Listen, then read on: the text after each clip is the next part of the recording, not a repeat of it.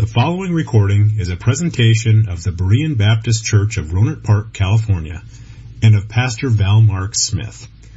We are an independent Baptist congregation committed to the accurate presentation of the historical doctrines of the faith. We welcome your visit to our services anytime here in the Rohnert Park area. Well, good to see everybody tonight. Let's take our Bibles, if you would, and open them to John chapter 4. And this evening in our study of the church, I, I want to take up a subject that is really of vital importance. Our chief ministry in the church is the exaltation of Christ. You often hear me say that. We say it many, many times. But you might have a question just how is it that we exalt Christ? And the answer to that question is found in the word worship. We are to worship Christ, and that's the whole reason for our being. Now, one of the songs we sing, I, I think that we sing this song. I, ha- I, have to go back and, and look at it and see if it's. Uh, I know the song well, so I was thinking maybe we do sing it. But it has a line in it that says, The reason I live is to worship you. And that's a wonderful sentiment as long as we know what true worship is. But I would submit to you that there are many sincere people that have no idea what worship is, and they are sincerely wrong and they're not really worshiping God. So, wor- worship, that's not a matter of style. Churches have many different styles. Uh, styles vary and they're flexible, but worship is an attitude that can be nailed down. This is not variable. Worship has to be proper in order for it to please God. And a great example of that is what we find here in John chapter 4 and the conversation that Jesus had with the woman at the well. Uh, this is where we'll take our text for tonight and also for uh, several Sunday nights as we look at the matter of worship. Now, if you look in John chapter 4, verse number 5, then cometh he to a city of Samaria, which is called Sychar, near to the parcel of ground that Jacob gave to his son Joseph. Now, Jacob's well was there. Jesus, therefore, being worried, or wearied rather, with his journey, sat thus on the well, and it was about the sixth hour. There cometh a woman of Samaria to draw water. Jesus saith unto her, Give me to drink for his disciples were gone away into the city to buy meat. Then saith the woman of Samaria unto him, How is it that thou, being a Jew, askest drink of me, which am a woman of Samaria? For the Jews have no dealings with the Samaritans. Jesus answered and said unto her, If thou knewest the gift of God, and who it is that saith to thee, Give me to drink, thou wouldst have asked of him, and he would have given thee living water. The woman saith unto him, Sir, thou hast nothing to draw with, and the well is deep. From whence then hast thou that living water? Art thou greater than our father Jacob, who uh, which gave us this well, and drank thereof himself, and his children, and his cattle? Jesus answered and said unto her, Whosoever drinketh of this water shall thirst again, but whosoever drinketh of the water that I shall give him shall never thirst. But the water I shall give him shall be in him a well of water springing up into everlasting life. The woman saith unto him, Sir, give me this water, that I thirst not, neither come hither to draw. Jesus saith unto her, Go call thy husband, and come hither. The woman answered and said, I have no husband. Jesus said unto her, Thou hast well said, I have no husband, for thou hast had five husbands and he whom thou now hast is not thy husband, and that saidst thou truly. The woman saith unto him, Sir, I perceive that thou art a prophet. Our fathers worshipped in this mountain, and ye say that in Jerusalem is the place where men ought to worship. Jesus saith unto her, Woman, believe me, the hour cometh when ye shall neither in this mountain nor at, at Jerusalem worship the Father. Ye worship ye know not what. We know what we worship, for salvation is of the Jews. But the hour cometh, and now is, when the true worshippers shall worship the Father in spirit and in truth, for the Father seeketh such to worship him. God is a spirit, and they that worship him must worship him in spirit and in truth. I'm sure that many of you, in thinking about coming to church tonight, you might have easily slip this notion in your mind or to say something like this. Instead of saying, I'm going to church, I'm going to worship. Well, as a believer, you know that you should worship. Church is a place for worship. If you're born again, You know that you're supposed to worship God. Worship is something that's really in your in your spiritual makeup, and that's emphasized over and over again in the scriptures. In fact, if the reason that we live is to worship God, then we would think that there would be many places in the scripture where people worship God and many activities that revolve around worship. Now that's true. You can begin with the first book of the Bible, and you'll learn that one of the first things that men knew to do was to worship God. Abel brought an offering, he brought a sacrifice of a lamb. Even Cain knew that he was supposed to worship, although his offering was wrong and therefore his worship was wrong. Neither of those boys actually stumbled upon the idea of worship. That wasn't just something that arose in their minds just out of nowhere, but this is something that God has put into us. God has ingrained this into us. It's in the human psyche that we are supposed to worship. And so by the time that we get to the second book of the Bible, the book of Exodus, the scriptures have developed a full blown system of the way that God wanted his people to worship him. And at the center of that system was sacrifice. Always worship has something to do with sacrifice offered to God. Abel knew that he was to bring a sacrifice. Abraham knew that. All the patriarchs of God in, in, those days, they knew that. And that idea of worship, bringing a sacrifice, recognizing who God is, was something that was modeled by God himself. And that was when God took those animals and he killed them and he made clothing for Adam and Eve. And so we go through the Old Testament and we find worship. The Jews were taught how to worship in the right way. And this is what we see going on here. They knew how to worship, but heathens worshiped in the wrong way. Uh, they, they didn't worship God in an acceptable way. And that's still the conflict that we find thousands of years later. We get out of the New Testament, and we come into the New, out of the Old, we come into the New, and we get here to John chapter 4, and we find that the problem that Jesus is talking to this woman about is a problem of worship. That there is a right way and there is a wrong way. Now we notice that the woman of Sychar knew about worship. She knew that she was supposed to worship, and she knew that there was a difference in worship. Now, today in our secularized society, we don't really think of the differences in people being mainly a matter of worship, but this is exactly the problem that Jesus saw with this woman. Here's the real heart of the difference between the Jews and this woman. It was a matter of worship. The difference between Jews and Samaritans is worship. And so when Jesus sat at Jacob's well and he conversed with this woman, she was puzzled about this and and she knew the Jews have no dealing with Samaritans. Why? Why don't Jews deal with Samaritans? Well, there's a lot of reasons we could give, but really at the bottom level, on the very basic level, it's a matter of worship. Who has the right to come to God?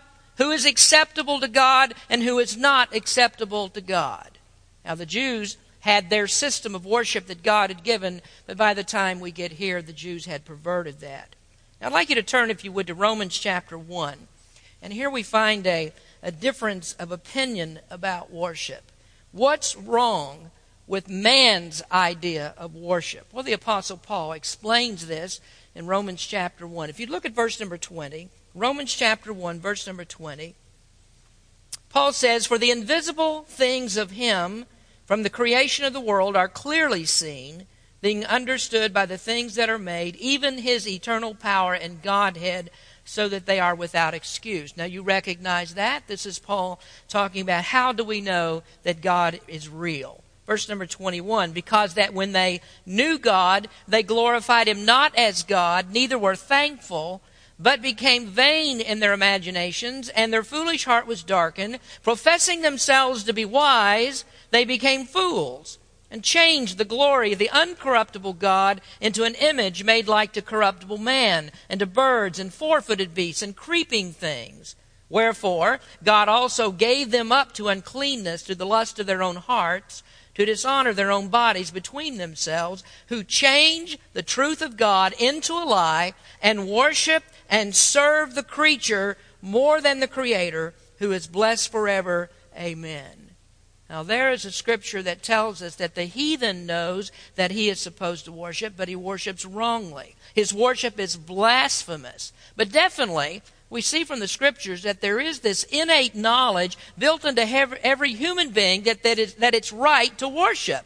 The Bible teaches that every person has knowledge of God, and just by the fact that we have knowledge of Him means that we're also going to have knowledge that we need to worship God.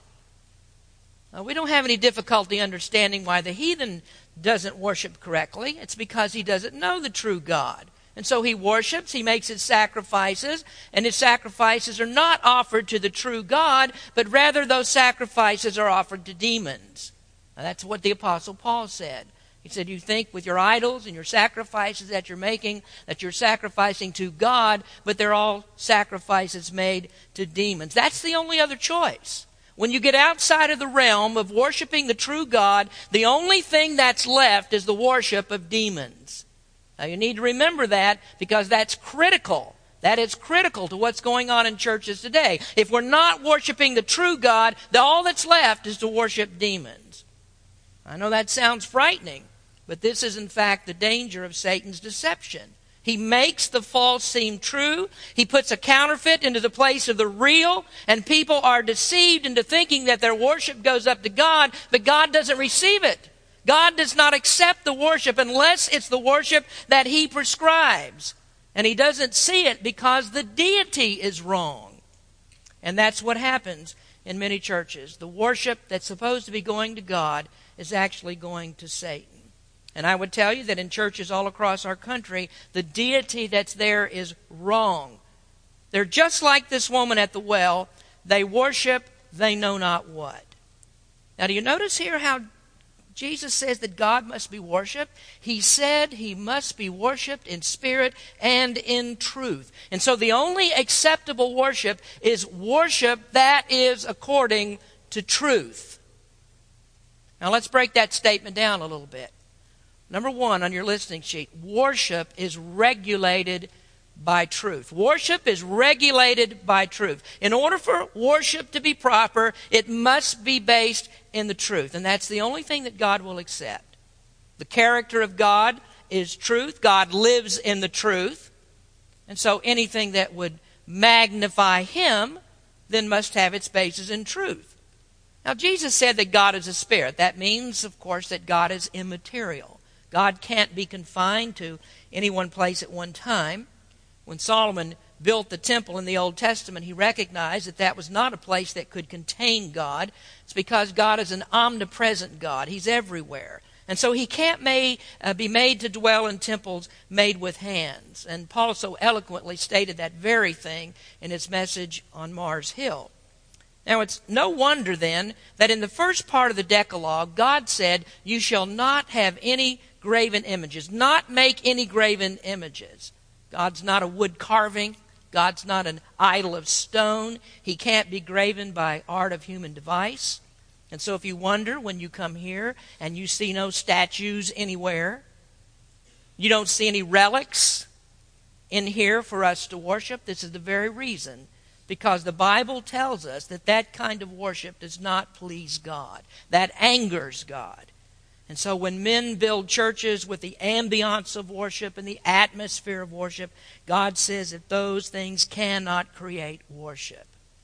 Now, the Roman Catholic will try to defend his idea of idols, and they'll say, well, we don't worship idols. The Idols aid our worship. It reminds us of who God is, or it represents who God is, but we certainly know that our statues and all the things that we have, those aren't God. But is that worshiping God in truth? Now, that's what the Israelites did when they made the golden calf. Moses was upon the mountain, and he was conversing with God, and he'd been there for a long time. And the Israelites became restless about that. Uh, Moses and God were not working according to their timetable. And so at the same time that God was giving Moses the commandment that said, you shall not make any graven images, Israel was at the foot of the mountain making a golden calf. And what did they say about that calf? Did they claim that that calf was Jehovah God?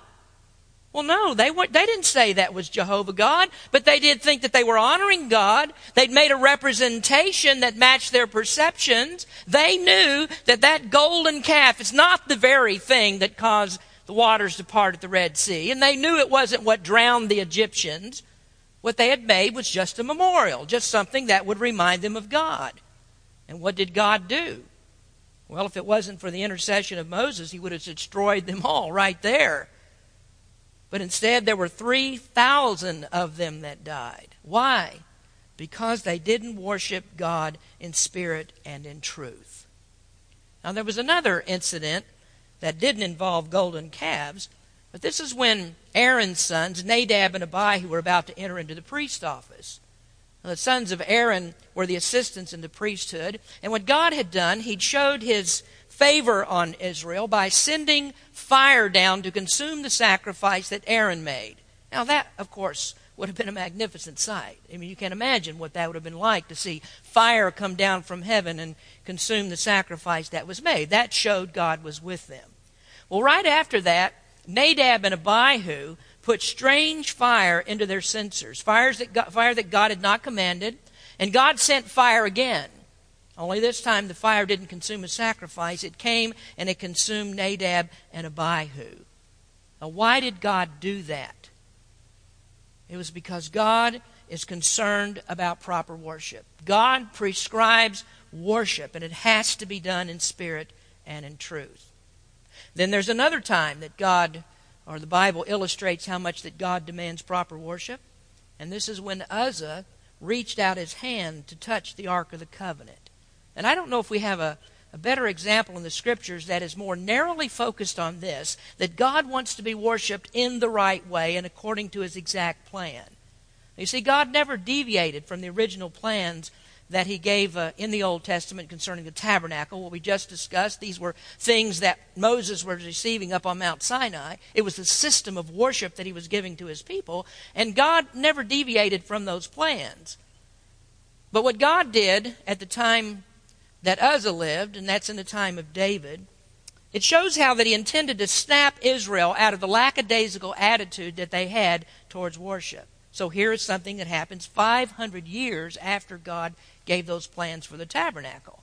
Now, it was God's plan that the tribe of Levi would perform all priestly functions. All, everything that had to do with worship, not just priesthood, but everything that had to do with worship was given to the tribe of Levi to take care of, everything that's attendant to worship. Now, the family of Aaron, they were from the tribe of Levi, and they're the particular family that was chosen for priesthood. But there were other families in Levi that had different functions. And there were three families that were particularly responsible for setting up and tearing down the tabernacle when it was moved. Now, as you know, the tabernacle was moved many times during those 40 years that Israel went through the wilderness. And it was always the duty of these three particular families to take care of moving the tabernacle. Three families Gershon, Kohath, and Merari took care of moving the tabernacle. Always them, never anybody else, just those three families. Now, the sons of Gershon took care of the tent covering, and they took care of the linen court. That's the fence that went all the way around the tabernacle area, and they took care of the cords that tied all of that together and supported it. Then the sons of Merari took care of the boards that were used as the infrastructure of the tabernacle. The coverings went over the boards. They took care of those boards and the sockets of silver that were the foundations. They took care of those things. Then the last family is the family of Kohath and they took care of all the furnishings that were inside of the tabernacle. And so they had charge of the altar of incense and the table of showbread, the golden lampstand, all of the cups and bowls and censers that were used in worship, and also the tabernacle's most sacred piece, and that was the Ark of the Covenant. And for 500 years, these same families took care of all the same duties. So the sons of Merari, they couldn't load up the furnishings because that wasn't their job and the sons of Gershon. They couldn't pack up the boards and the sockets. That was not their job.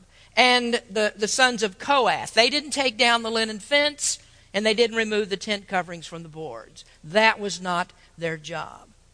And even though all of them are from the family of Levi, not all of them could put on the robes of the priest. That's the family of Aaron. Only they can wear the priest robes. So each one of those families stuck to the job that they were to do because God prescribed their specific contribution to his worship. Now, an interesting thing about the way that Kohath moved the tabernacle furnishings was that they weren't allowed to actually see what they were moving. Now, they never went into the tabernacle, and somebody said, Well, two of you guys go over there and you pick up the uh, altar of incense. And two more of you, you go over here and you pick up the lampstand. And two more, you go pick up the table of showbread. And two of you guys go into the Holy of Holies and you pick up the Ark of the Covenant and you bring that out because we have to move it. That never happened. Now, what happened was, is that the priests had always covered up those items so that the sons of Kohath, the, the members of the Kohath family, they never saw what they were moving. All of this stuff was covered up. And so when they wanted to move the Ark of the Covenant, particularly, there were rings on the side of the Ark of the Covenant, and there were long staves that went through those rings on either side of the Ark of the Covenant, and they picked it up by those staves, and they were never able to touch the Ark. Only those staves, they picked it up. And God said, I don't want you to transport it in any other way, but you are to carry this. You carry it wherever you go. So they weren't allowed to put it on a wagon or anything like that to, to transport the ark. Well, we come to Uzzah 500 years later, and Uzzah was one of the sons of Kohath. And so he was responsible for transporting the Ark of the Covenant. Well, at this time, uh, Israel had become very lax in their worship. The Ark of the Covenant wasn't in the place where it should have been. And so David wanted to get Israel back on track in their worship, and he wanted to move the ark to where it was supposed to be. And then Israel could be restored to proper worship. So they had to move the ark. And what did they do? Well, only the sons of Kohath could move it. Only the descendants of Kohath could do that. And so, in their restoration to proper worship, they chose to go about something that is right in the wrong way. So they start out to do what's right, and they did it wrong. So they put the Ark of the Covenant up on a cart, which they weren't supposed to do.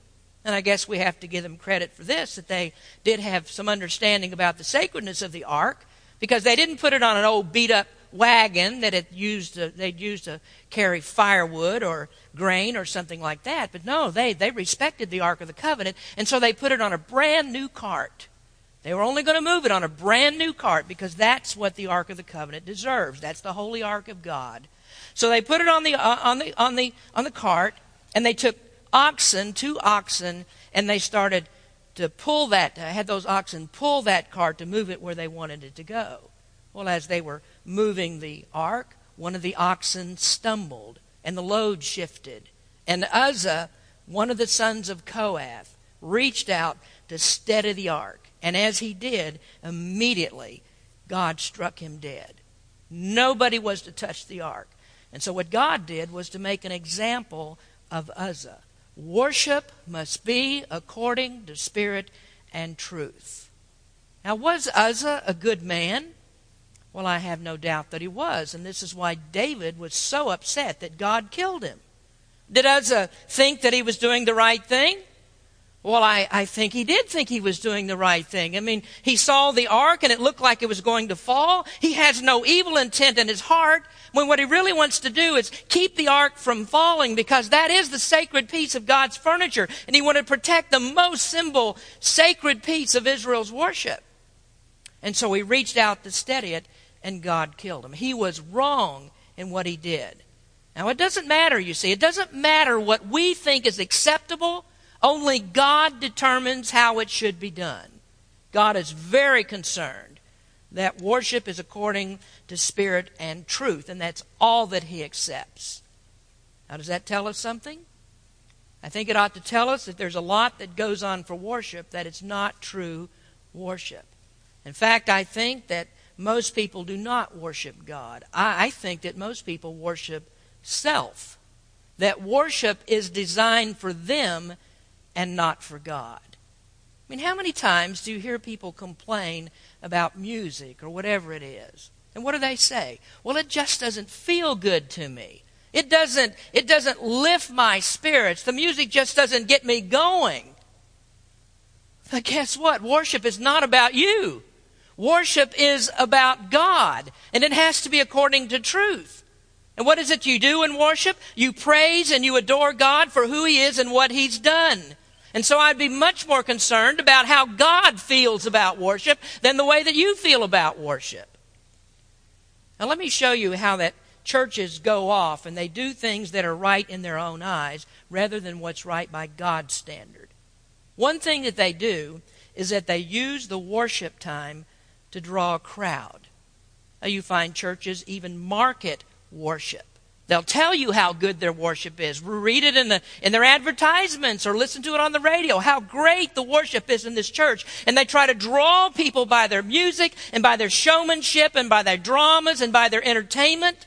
And so they design church services around the preferences of the lost so they can draw those people in and make them feel comfortable. And so they try to attract the lost to church with music and entertainment and they call it worship. But how can a lost person worship God in truth?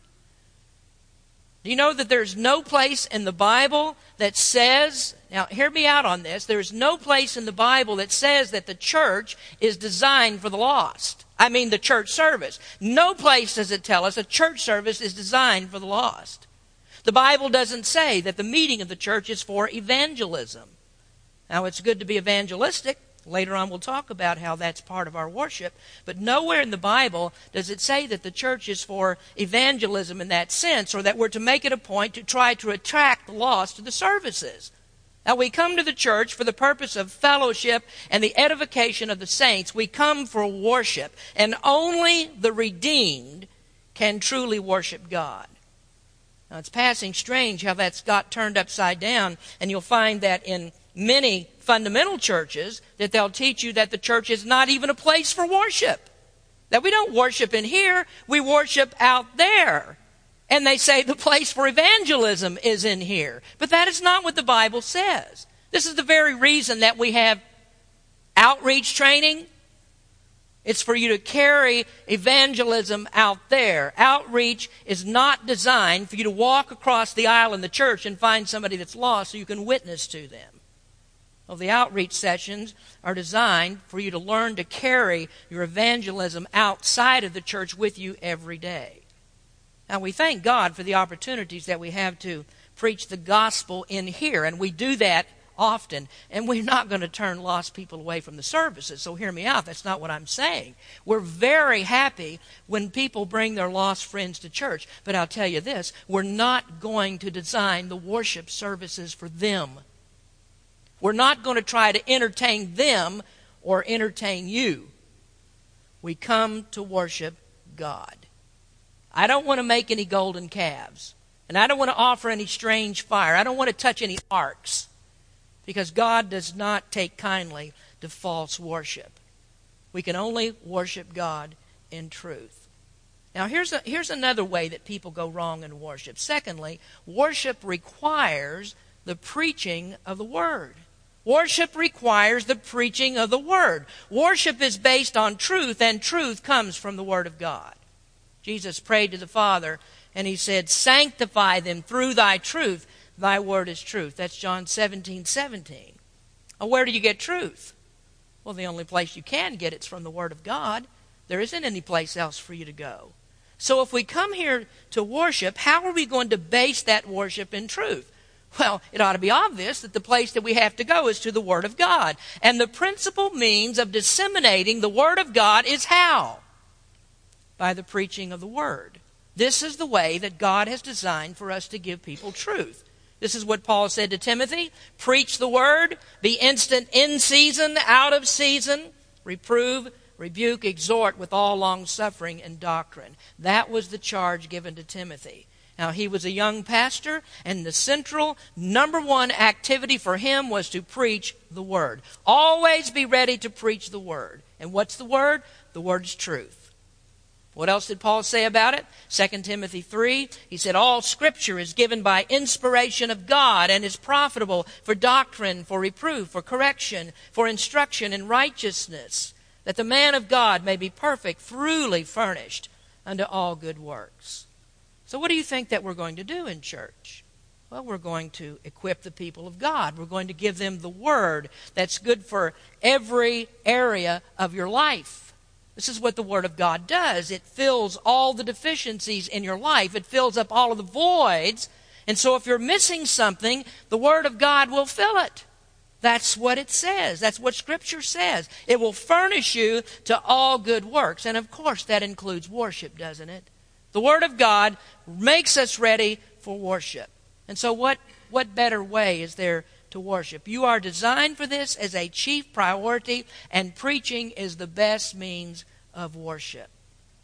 Well, here then is another thing that's passing strange that many people say that they want to worship. People will come and they say, Well, we're looking for a place for our family to worship.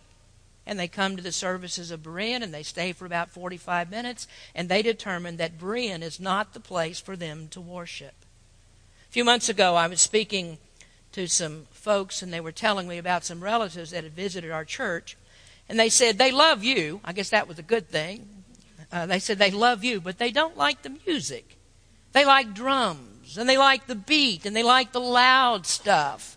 That's really the kind of worship that they like.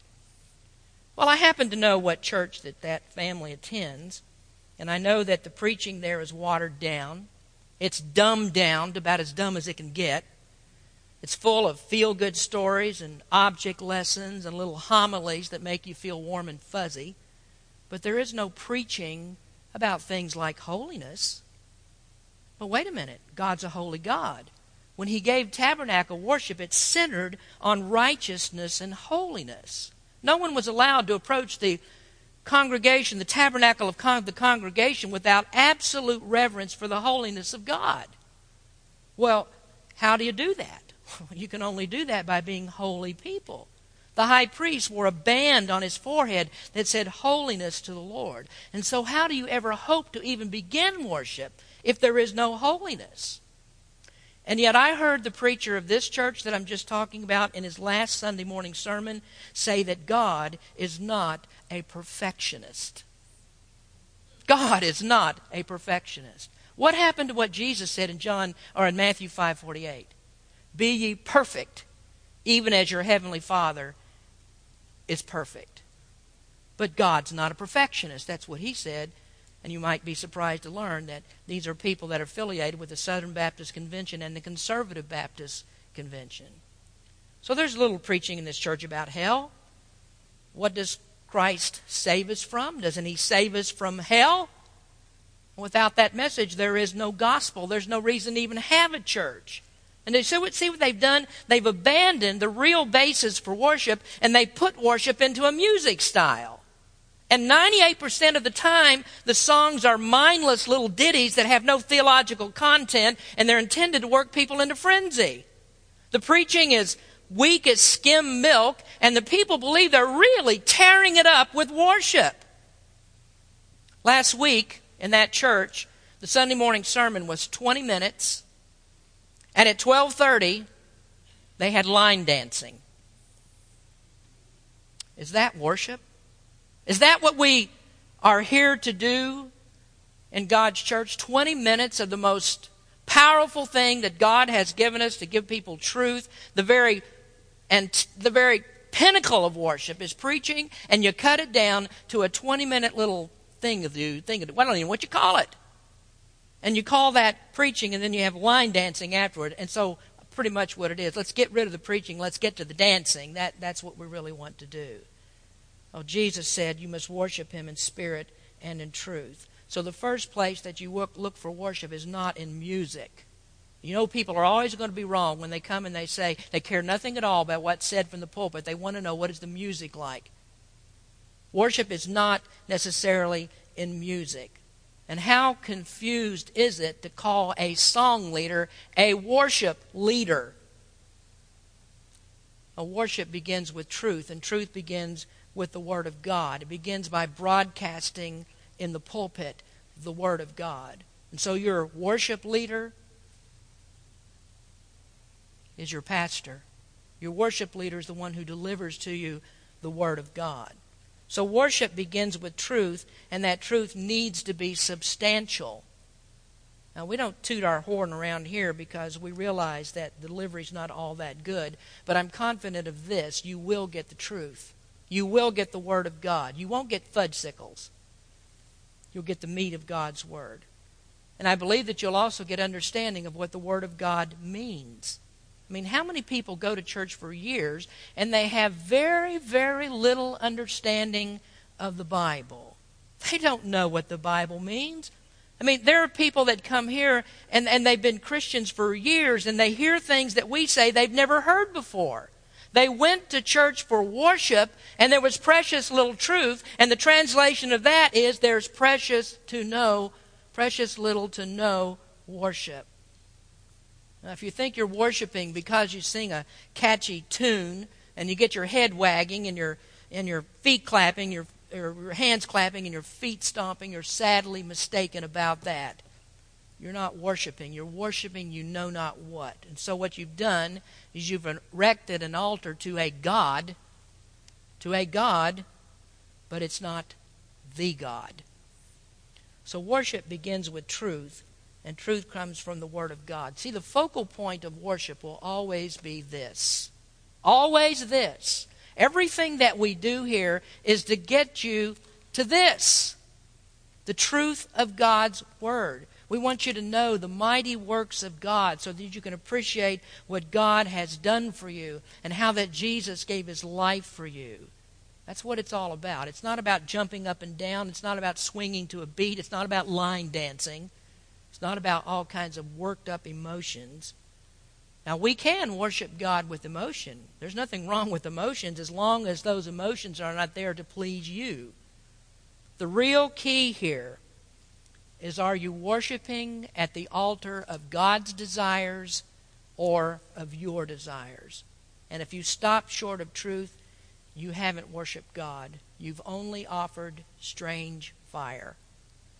Now, that's all I have time for tonight. Well, there's a lot more that I have to say about worship. This is what we were made for. The reason that we live is to worship Jesus Christ. And so let's worship him in spirit and in truth. Let's pray. Heavenly Father, we ask you to examine us, to look at every word that we've said, to every scripture that we read, to every comment that's made that all of it would be said in truth because only truth will glorify you, only truth truly worships you. Lord, we pray that you would make us a church that lives by the Bible, that this is where we find our hope, it's where we find our direction. Here is where we find what way we are to worship. Lord, I just pray that you'd open our eyes to this and Help us every time that we come into this building, we have a service, that our eyes are only on you. Nothing to please us, but we want to worship you through your word in spirit and in truth. Bless us, Lord. Help us to do that. And we just thank you for it. In Jesus' name we pray. Amen. Thank you for listening to this presentation of the Berean Baptist Church of Rohnert Park, California.